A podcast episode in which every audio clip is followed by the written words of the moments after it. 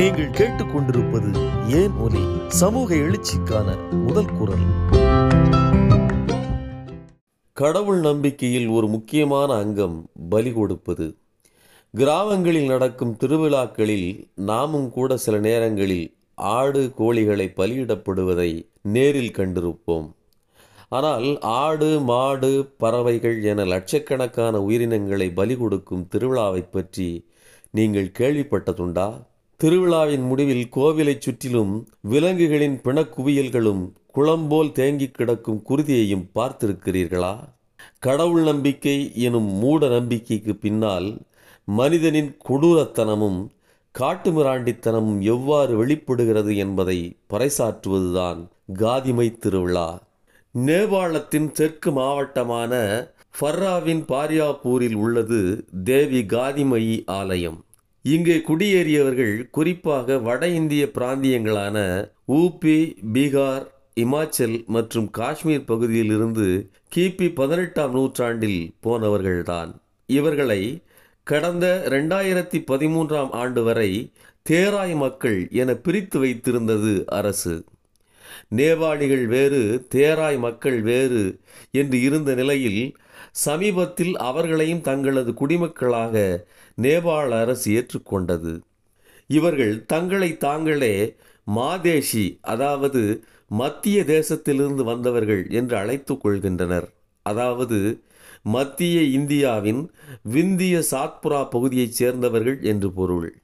இவர்கள் காளியின் ரூபமாக வழிபடும் காதிமை தேவிக்கு மகா சங்கராந்தியின் நெருக்கத்தில் கொடுக்கப்படும் பலி கொடுப்பு விழாதான் காதிமை திருவிழா. ஒவ்வொரு ஐந்து ஆண்டுகளுக்கும் ஒருமுறை நவம்பர் இறுதி வாரம் தொடங்கி டிசம்பர் முதல் வாரம் வரை இந்த விழா நடத்தப்படுகின்றது. ஏழு நாட்கள் நடத்தப்படும் இந்த திருவிழாவில் சுமார் ரெண்டு லட்சம் கால்நடைகளும் ஐம்பதாயிரம் பறவைகளும் ஒரே அடியாக பலி கொடுக்கப்படுகின்றன. இங்கே பலி பிராணிகளாக பக்தர்கள் எருமை ஆடு பன்றி முயல் மற்றும் அங்குள்ள ஒரு குள்ள வகை ஒட்டகம் ஆகியவற்றையும் புறா கோழி சேவல் போன்ற பறவைகளையும் கொண்டு வந்து காளிக்கு பலி கொடுக்கின்றனர். இந்த பலி பிராணிகளின் மாமிசங்களை சமைத்தும் உண்கின்றனர். இதில் பிராமணர் தலித் என்ற வேறுபாடு கிடையாது. பலி பிராணிகளை வெட்டுவதற்கென்றே முன்னூறு பூசாரிகள் இருப்பார்கள். நீண்ட கத்தியுடன் காத்திருக்கும் பூசாரிகள் பெரும் எருமைகளை கூட ஒரே வீச்சில் வெட்டிச் சாய்க்கின்றனர். காதிமை அம்மனுக்காக நாடு முழுவதும் இருந்து நேர்த்தி செய்ய பக்தர்கள் கால்நடைகளை கொண்டு வருகின்றனர். இவற்றில் எழுபது சதவீதம் விலங்குகள் இந்தியாவிலிருந்து தான் கொண்டு வரப்படுகின்றன. குறிப்பாக பீகார் மாநிலத்திலிருந்து கொண்டு வரப்படும் கால்நடைகளே அதிகம். சுமார் இருநூறு ஆண்டுகளாக நடத்தப்படுகிறது இவ்விழா.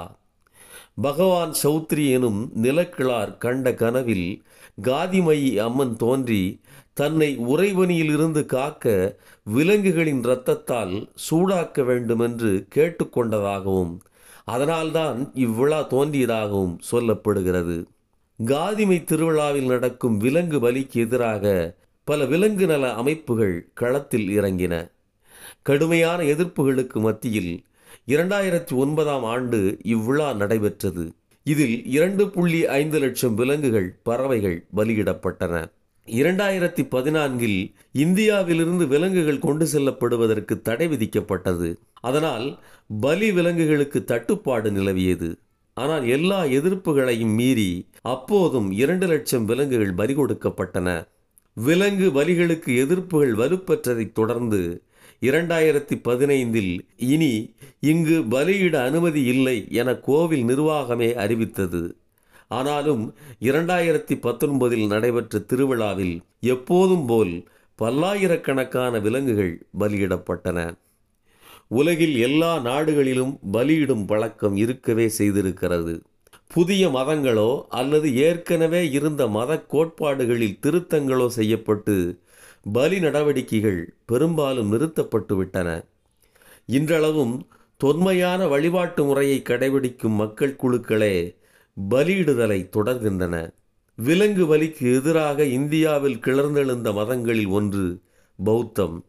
பௌத்த மதத்தை தோற்றுவித்த புத்தர் பிறந்த நேபாளத்தில் உலகில் வேறு எங்கும் இல்லாத அளவிற்கு பலிகள் கொடுக்கப்படுவதுதான் வேதனைக்குரிய முரண்பாடு. இன்னும் பல கருத்துக்கள் கவிதைகள் கண்ணோட்டங்கள் என அனைத்தையும் கேட்க ஏன் ஒலி பாட்காஸ்டை சப்ஸ்கிரைப் செய்யுங்கள். நன்றி.